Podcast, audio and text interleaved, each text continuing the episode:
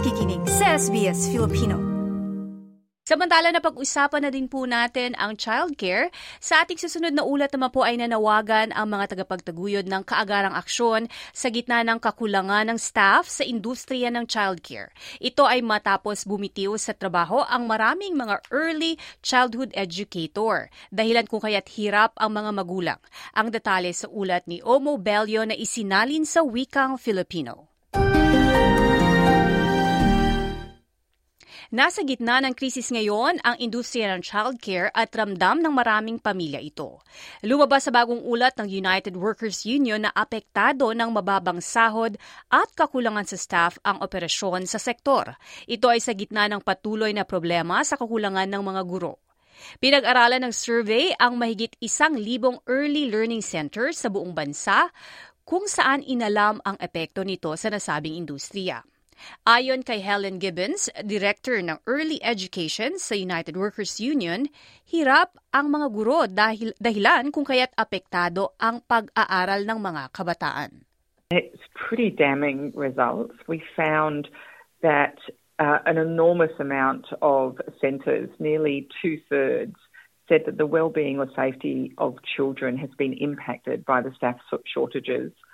And we also found that about 80% of centres uh, can't access, the families can't access the days that they need. So what we're seeing is that children uh, are not in the best learning environment sometimes because of the shortages. And we're also seeing that families can't get the sort of care that they need because of the shortages. It's an awful situation. Ani Ms. Gibbons, ang mababang sahod sa early education sector ang isa sa maraming mga dahilan kung bakit umaalis ang mga guro. Naniniwala siya na ang pay rise o pagtataas ng sweldo ay makakatulong na patatagin ang industriya. More and more people are leaving and the more people that leave, the harder it is for those people who are left behind. And this isn't just about how that's awful for early educators. What we found in our survey was that that's also pretty awful for children and families. It's a situation that can't go on. It's escalating, and we have to fix the problem. Otherwise, this sector is going to fall apart. Sinabi ni Jessica Rudd, Chief Executive ng advocacy group na The Parenthood, isa sa mga apektado dito ang mga magulang dahil hindi na sila nakakapagtrabaho. Parents are desperate to access early childhood education and care for their children. They want this not only for educational outcomes for their kids, they also just need to be able to participate in the workforce. This is a cost of living crisis, and parents need to be able to go to work and know that their children are being taken care of. Ayon sa Department of Education, mahigit 70% ng mga childcare worker ay babae. Habang sinabi din sa Australian Bureau of Statistics na ang pangangalaga sa mga kabataan ay nanatiling pinakamalaking hadlang sa partisipasyon ng mga kababaihan sa labor force. Lumabas sa pinakahuling ulat na may 2.8 milyon katao mula 2020 hanggang 2021 ang di nakapagtatrabaho ng full-time, habang 1.8 milyon katao naman na gustong magtrabaho o nagtatrabaho ng part-time, at 1.1 milyon katao ang umaasa na makapagtrabaho ng mas maraming oras. Samantala, isa sa pito katao ang di makapagtrabaho o makakuha ng mas maraming oras at ilan dito ay mga kababaihan. Sinabi ng presidente ng Australian Parents Council na si Jenny Branch Allen, marami sa mga magulang, lalo na mga kababaihan ang nagulat na ng pagkagambala sa kanilang pang-araw-araw na buhay. We are hearing from our parents that they are having trouble accessing childcare uh, for their children especially those trying to re-enter the, the workforce, um, the struggle of being on waiting lists, um, not being able to get times that suit uh, their working hours is becoming a, uh, a problem across Australia. Samantala, nagdabas ang pamalaan ng $72.4 million na pondo upang palakasin ang puwersa ng early childhood education.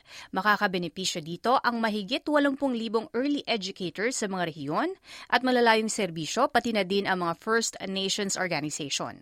Ngunit ayon sa Vice President ng Australian Childcare Alliance na si Nisha Hutchinson, marami pa ang dapat gawin upang maisalba ang mga pamilya at ang nasabing industriya.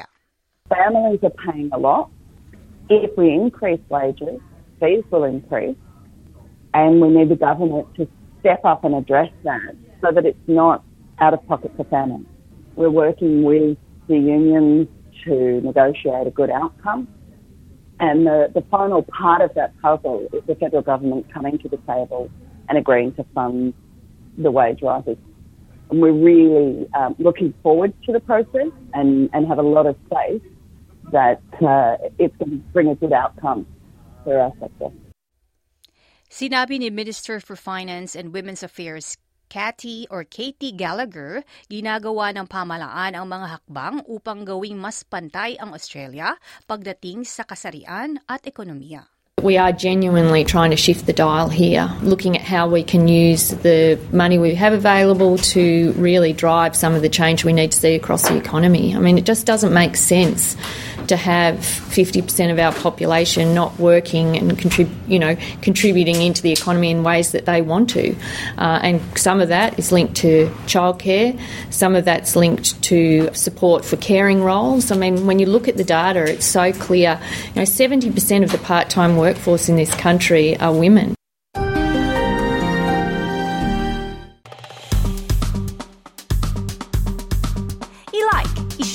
Mag-comment, sundan ang SBS Filipino sa Facebook.